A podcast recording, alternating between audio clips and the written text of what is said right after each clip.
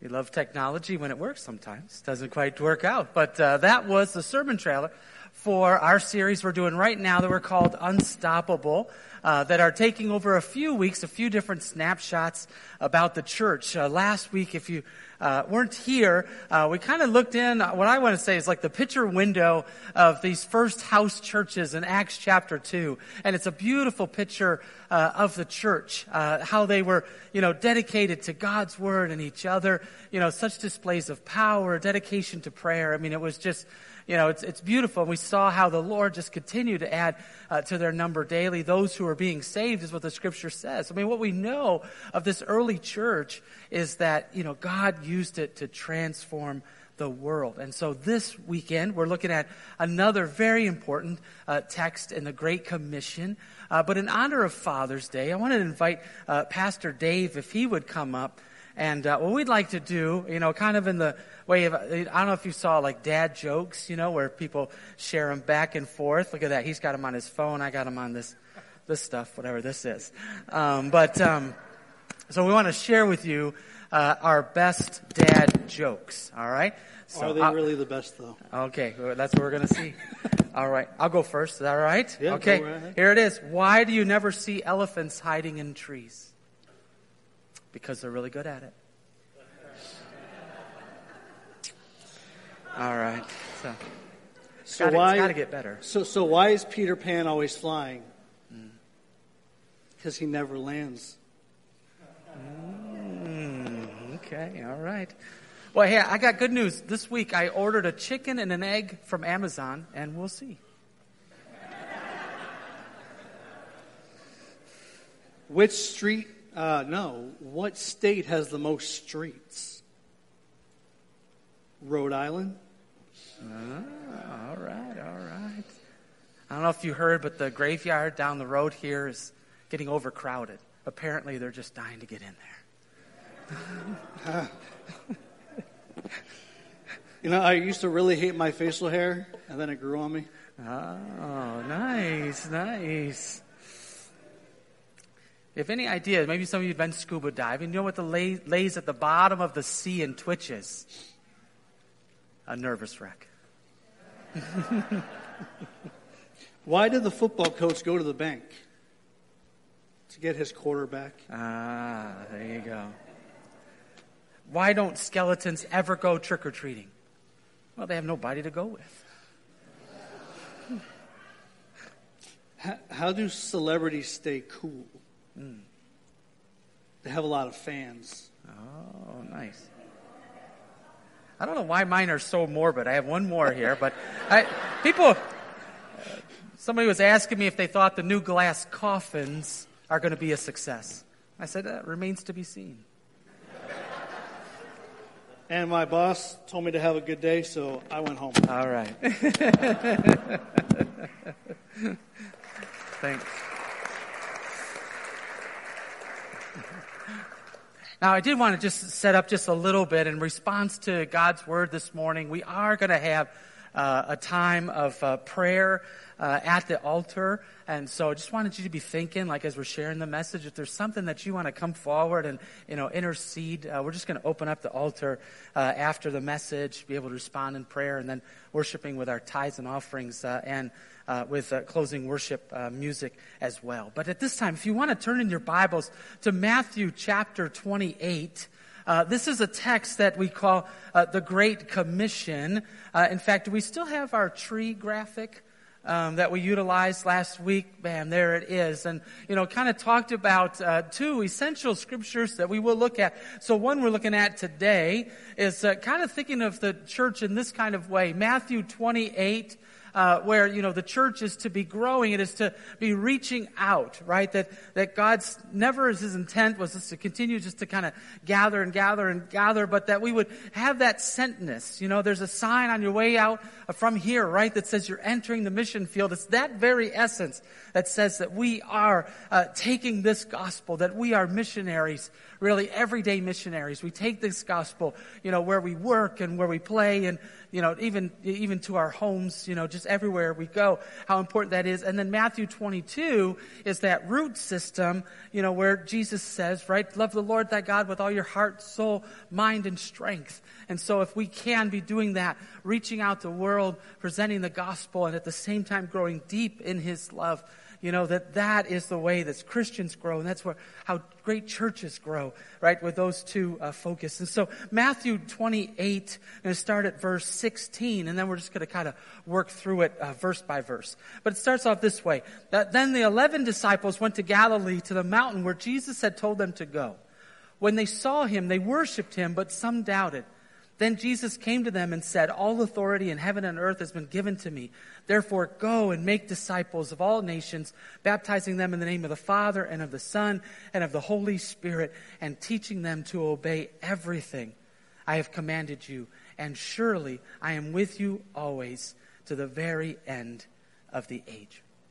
And so we're going to take a few moments kind of looking at uh, this particular very, very important text uh, that Jesus gave as some of the final words, uh, you know, to the disciples, to the church. I think he meant for us to really grasp, to understand, and to, to live these out. You know, he begins this way. He says, Then the eleven disciples went to Galilee, to the mountain where Jesus had told them to go. Isn't it interesting? If you remember a few weeks ago, we were at, um, Acts chapter 1, and there Jesus was saying to them, stay in Jerusalem because there is a, a gift that the Father wants to give you. Well, here too, it said that Jesus has set this time up. He has asked them to come uh, to Galilee to meet him on this mountainside. And so Jesus is just giving all of these directions and he has kind of ordained this moment for them to come together. He has asked them to come and they have come. It says when they saw him, they worshiped him and some doubted. Have you ever thought about that scripture?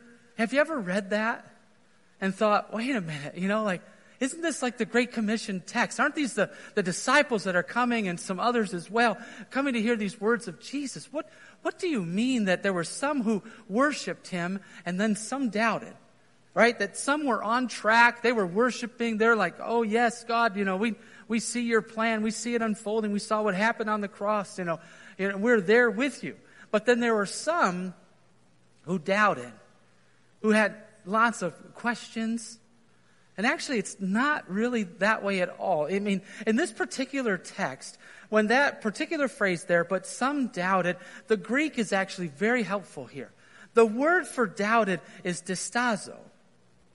And it's different than all the other words for doubt uh, in the New Testament. All of those are actually a diakrino, which means kind of a disbelief. But this word here, when it says that some doubted, the definition, the better definition for this word is wonder. And so when these disciples come together and they're on this mountainside, they are ready for this word and this great commissioning. Because some are worshiping and some are just like, wow, I can't believe this is happening. This is amazing. This is awesome. So all these disciples were ready. In case you ever read it, like, you know, I used to read it, you know, to say like, oh, there were some who were doubting, they're doubting their faith. No. These disciples came and some were worshiping and others had this sense of wonder saying, this is amazing, watching God's plan unfold. And then it says, Jesus came to them and said, All authority in heaven and on earth has been given to me. Now, this is really, really important. You know, you might be wondering, like, why does Jesus have to say this? Why, why does he have to talk about uh, his authority? Now, this is very different than his power and his nature. There's so much of that that did not change. But you see, what happened is, is that as Adam and Eve were created in the garden, if you remember back, Gen- in early Genesis, that Satan came and tempted them, and they fell. Now, one of the things that happened in that was that Adam surrendered his authority over earth to Satan. And Jesus just wants us to make it clear that at the cross, not only was our salvation sealed, not only did Jesus give us forgiveness for our sins and the gift of eternal life, he took back the authority that Satan had taken from Adam. And he said, Now, all things, let's be clear, all things in heaven and on earth are under my authority. And what I say goes. in fact, in John 17, he says something very similar. So the Father's given me this authority, and that authority is to give eternal life. Jesus says, You have to understand. Before you go and you tell others about me, just be assured that the Father has given me authority in heaven and on earth. And that salvation, salvation is our message. Eternal life is the gift that the Father's ready to give because of what Jesus did on the cross. The other thing, too, is that take this with us that in this great commission, we have to know that we go and we make disciples. We're going to talk about that more in just a second. But we do this in the authority of Christ. We don't do it in our authority. If we try the Great Commission in our flesh and in our energy, I'm telling you, it gets tiring. You know, it, I mean, it just doesn't work, does it? But when we stand on the authority and the power that Jesus gives us, then we have the power to fulfill the Great Commission and to make a difference. Jeremiah 2:13 it says, My people have committed two sins. They've forsaken me, the spring of living water, and they dug their own cisterns, broken cisterns that cannot hold water. you know, it's the same thing with us. That if we try to live out this Great Commission life in our own power, we won't have water. We won't have life, you know. Eh, we will finish. We'll finish with our broken cisterns, you know. But if we trust in Jesus, He gives us the power and authority for the Great Commission life. Point number two in your notes, or that, I'm sorry, that was point number one. Start here. Number two, the main thing make disciples. You can take the whole commission, take it into those two words of make disciples. Reading verse 19 again, it says, Therefore, go and make disciples of all nations, baptizing them in the name of the Father and the Son and of the Holy Spirit, and teaching them to obey everything I have commanded you. So, this is the great commission that we have. The charge that Jesus has given to us that these are the lives that we are to live, that we are to go make disciples. You see, in this particular text, we have make disciples, which is the, the main verb, and then we have three participles. Right? Some English majors out there. Um, so we've got three words that help us to define that notion of making disciples. And those three words are go, baptize, and to teach. And so if you can think of it in kind of this way, that he's given us this charge to make disciples, and the way that that happens is through us going and baptizing and teaching. Now let me just break some of these down just a little bit more. That sense of, of going, alright? Maybe your first question is, where do we go? Well, the first thing he says, therefore go and make disciples where? Of all nations. Now, this was really, really important. You see, in the Old Testament, God had a family, the nation of Israel, right? But that nation of Israel, the design of it was not just to be this people that only God related to. If you look at throughout the Old Testament, God the Father is desiring for his nation Israel to influence other nations, to introduce the Father that they have, the God that they have to these other nations, right? I mean, that, that's really what the design was. The problem is the nation of Israel didn't always get that. Sometimes they thought that God was just for themselves, or sometimes Instead of influencing other nations, they ran into real difficulty because they would be influenced by other nations, right? And all of a sudden they would take on other behaviors, cultures, religions, and gods. But here Jesus says, look at, we are going, and where we're going to is all the nations. That this message of the gospel, the death of Jesus Christ and being raised again, is the message that we are taking everywhere we go. That just, and we take it to the ends of the earth. That He's not, you know, designed this for a particular 10 people, but we're going to reach all nations with this message. The other thing that, and, where the Greek helps us again, is that the sense of go is, it's really kind of in your going.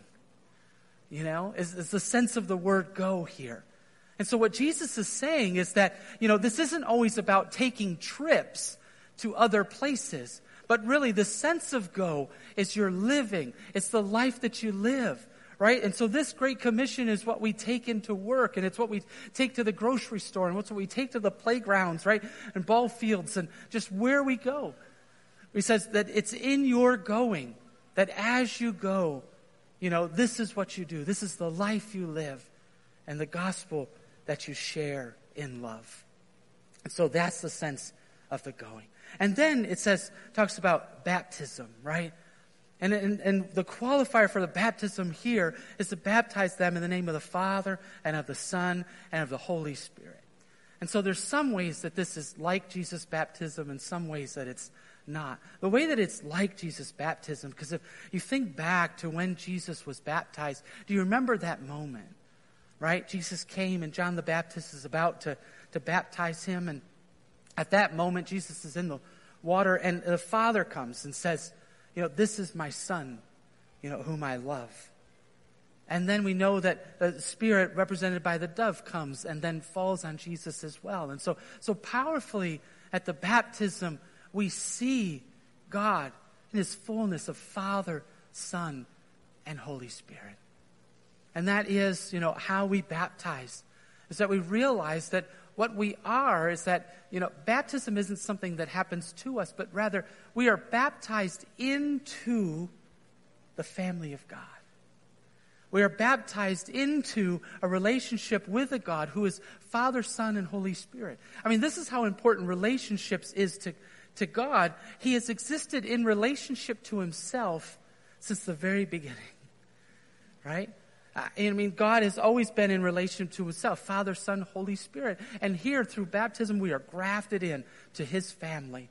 We are now a part of that relationship. The way that our baptism is different than Jesus is that our baptism signifies something very, um, you know, specifically on the inside, and that is that we are repenting. We are pre- repenting of a sinful way of life and we are embracing the kingdom of God. That's why baptism is so important because it is that time where, you know, it's kind of that public profession to say, I just, I just want other people to know as you watch me being baptized that God is doing something very significant in me. That I am identifying with Christ in his death. That I'm putting away an old self and an old way. And I'm saying yes to the new life that Jesus is bringing to me in my life. And then talks about teaching, teaching them to obey everything that I've commanded you. Now, you know, what they would be most familiar with is the rabbinic style of teaching, right? I mean, that would be the, the kind of the practice that they'd be familiar with. That kids would be trained up in the Word of God. They'd actually measure, memorize large portions of it. And then, if they got to a certain point and all of that went well, they would garner a relationship with a rabbi and they would continue in their training. Now, I'm not uh, advocating that we become rabbis. um, but what I am advocating is that in the same way, that a rabbi might have a disciple, that we think about that similarly in our own faith. That we would be somebody who might live a lifestyle that impacted other people. that we would live a lifestyle that so reflected Jesus Christ that our lives would point others towards him. You know, I mean, for the rabbi, you know, one of the things that they did, they, they wanted to mimic a rabbi's behavior so much is that they would even try to sneak into the room where he was sleeping and try to get under his bed so they could mimic his breathing before he went to sleep, right? I mean, that's how much a disciple would want to mimic a, a rabbi's life. I think Christ is saying here, so live lives that glorify God and just in every aspect of it that others can see and that they can be taught and they can learn God's ways with their life. And God, I don't know if you, maybe you've read the Great Commission often, but this was one that was kind of new for me this week where he says, teach them to obey everything I've commanded you. Did you notice that? Right? He, you know, Jesus doesn't say, teach them everything that I've commanded them. But he says, teach them everything that I've commanded you. That's really important, right? We want to be really careful that we don't do a lot of preaching and teaching about a life that we're not willing to live. But rather, we say, I'm going to do my best to be obedient to God and to follow his commands in my life. And whatever way that might impact other people, I want God to do it. The final thing they have in this Great Commission, point number three, is the promise of his presence. The promise of his presence. So Jesus closes it this way And surely I'm with you always to the very end of the age. Boy, I tell you, I am sure glad he doesn't give us this great commission, say, this is what I want it to be all about, this is what I, how I want you to live, this is what I want you to do, and I, I'm going to be way over here, guys. I'm going to see how this goes. You know, he doesn't say like, this is the great commission that I'm giving to you. I want you to live this out. I want you to make disciples, but I'm going to be a halfway world away. No, Jesus says, look at, in this endeavor of living the Great Commission and of making disciples, I'm going to be right there with you. I have to tell you that I've experienced this verse a number of times in my life. There's been times when I've been, I've been sharing my faith, and I don't know where the conversation's going. I'm just asking God to use me. And then all of a sudden, you know, somebody's asking me a question about the faith and I'll have this response. And to be quite honest, what I'm saying, what I'm thinking when I give this response is like, whoa, that was really good, God. You know? I mean, when we are faithful and obedient and we are, we're willing to kind of share our faith and tell others, you know, about uh, our faith. It is amazing the ways that God shows up. It's amazing the ways that God will speak through you, right? And all of a sudden you're just like, oh, wow, I never thought of that. That was really good, you know?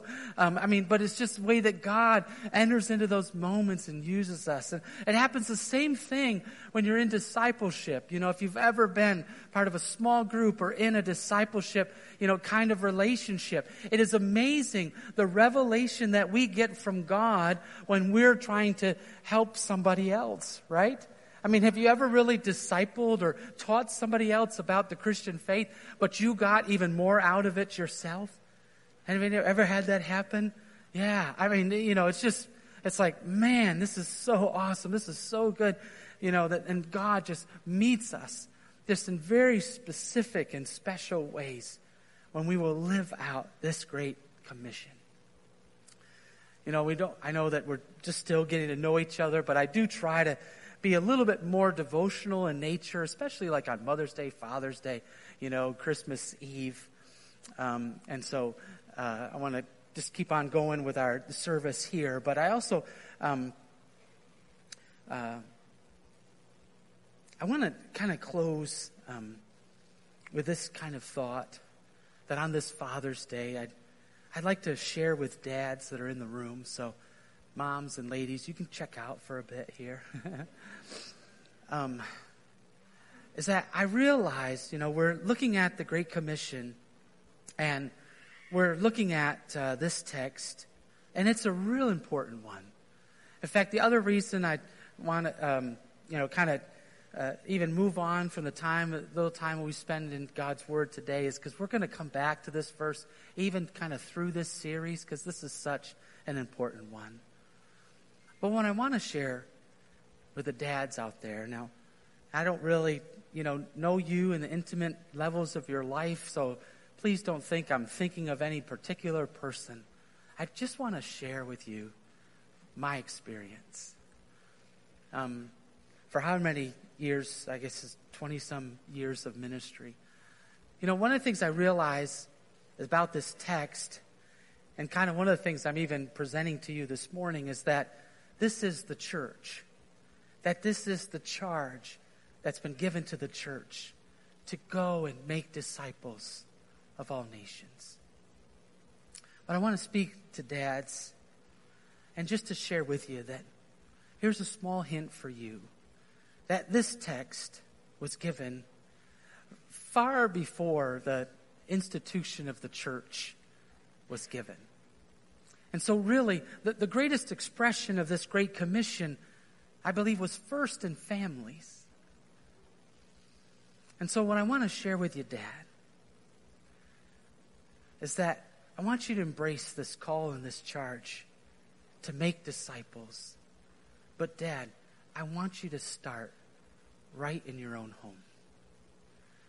You know, I think about some of my first positions in ministry. One of my first titles was Pastor of Spiritual Formation. You know, and so it, in this kind of role, you know, it was my job to understand, you know, how 2,000 some people could be discipled, you know, how the Spirit could be formed in their lives, you know, how they could grow as Christians. But I will tell you that the two most important disciples that God has given to me are my son Josh and my son Jared. you see, if I didn't make them a priority in my discipleship, right? Um, it's just really important, dads, that you realize that in this call of making disciples, that God has put your first disciples right under your roof. And some of you are grandparents and you have wonderful times that you get to spend, even with your grandkids. I would encourage you, show Christ to those grandkids so that they can see the difference that God has made in you. Let's pray together.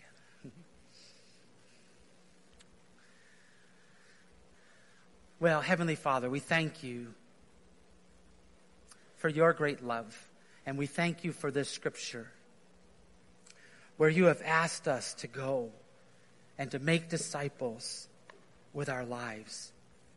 May we start with our homes, but may we never finish there. But that, Lord, we're asking that you might empower us to live our lives in such a way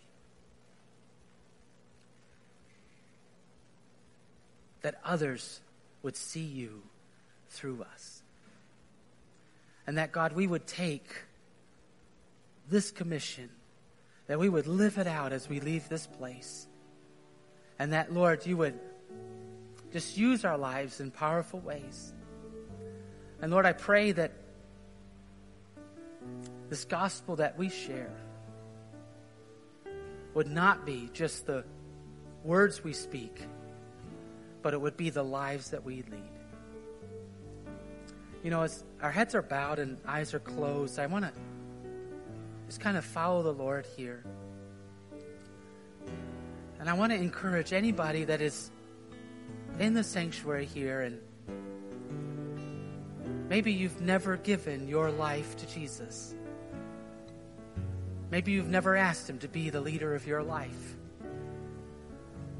Maybe as I was talking about that sense of repenting and turning from one life and embracing the kingdom of God, that that's where your heart is today.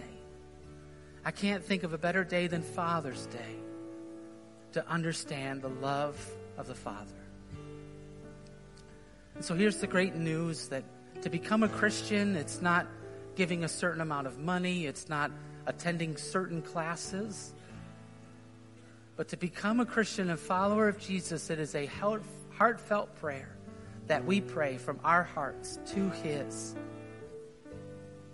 asking Him to forgive us of our sins, asking Him to be our Lord and Savior, the leader of our lives. So if that's where you're at in this moment, and others of you that have made this decision, would you just pray for others now?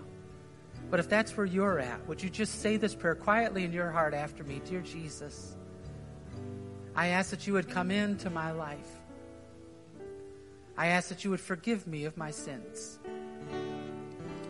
I ask that you would be my Lord and Savior. And I, in this moment, receive the gift of eternal life. And it's in the name of the Father, and the Son, and the Holy Spirit that we pray.